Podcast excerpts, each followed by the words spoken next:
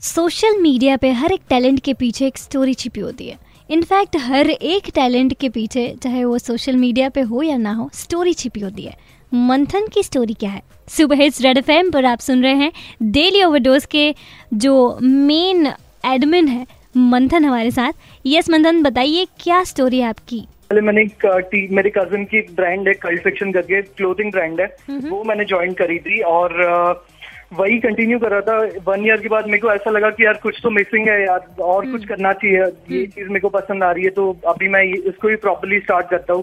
तो मैंने वो जॉब छोड़ने के बाद मैं वापस ये पेज पे आ गया और पेज मैंने प्रॉपरली स्टार्ट किया मीन्स प्रॉपरली अपलोड करना स्टार्ट किया और लोगों का रिस्पॉन्स मिल रहा था मेरे को तो फॉलोअर्स इंक्रीज होना स्टार्ट हो गया तो लाइक मेरे माइंड में यही था कि लाइक अभी इसको ही कंटिन्यू करते हैं बट लाइक मॉम डैड को थोड़ा भी पसंद नहीं था कि ये चीज़ होना चाहिए उनको वही चाहिए था कि लाइक अभी भी कल फिक्शन में ही जाना चाहिए मेरा बेटा और हम्म। काम करना चाहिए प्रॉपरली अच्छा। ये चीज़ मॉम डैड को समझ में नहीं आती कि ऑनलाइन ये सब जो होता है वो like hmm.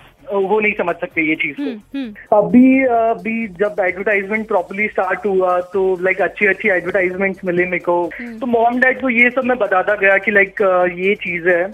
Four to five month अभी मेरे को नहीं बोल रहे। अभी उनको कॉन्फिडेंस है कि ये जो कर रहा है बराबर। एब्सोल्युटली आई थिंक जितने लोग ये समझते हैं कि सोशल मीडिया पे यूँ हम पैसे बना सकते हैं इट इज़ नॉट इजी जब तक करियर सेट होता है तब तक ट्रेंड बदल जाता है। बजाते रहो।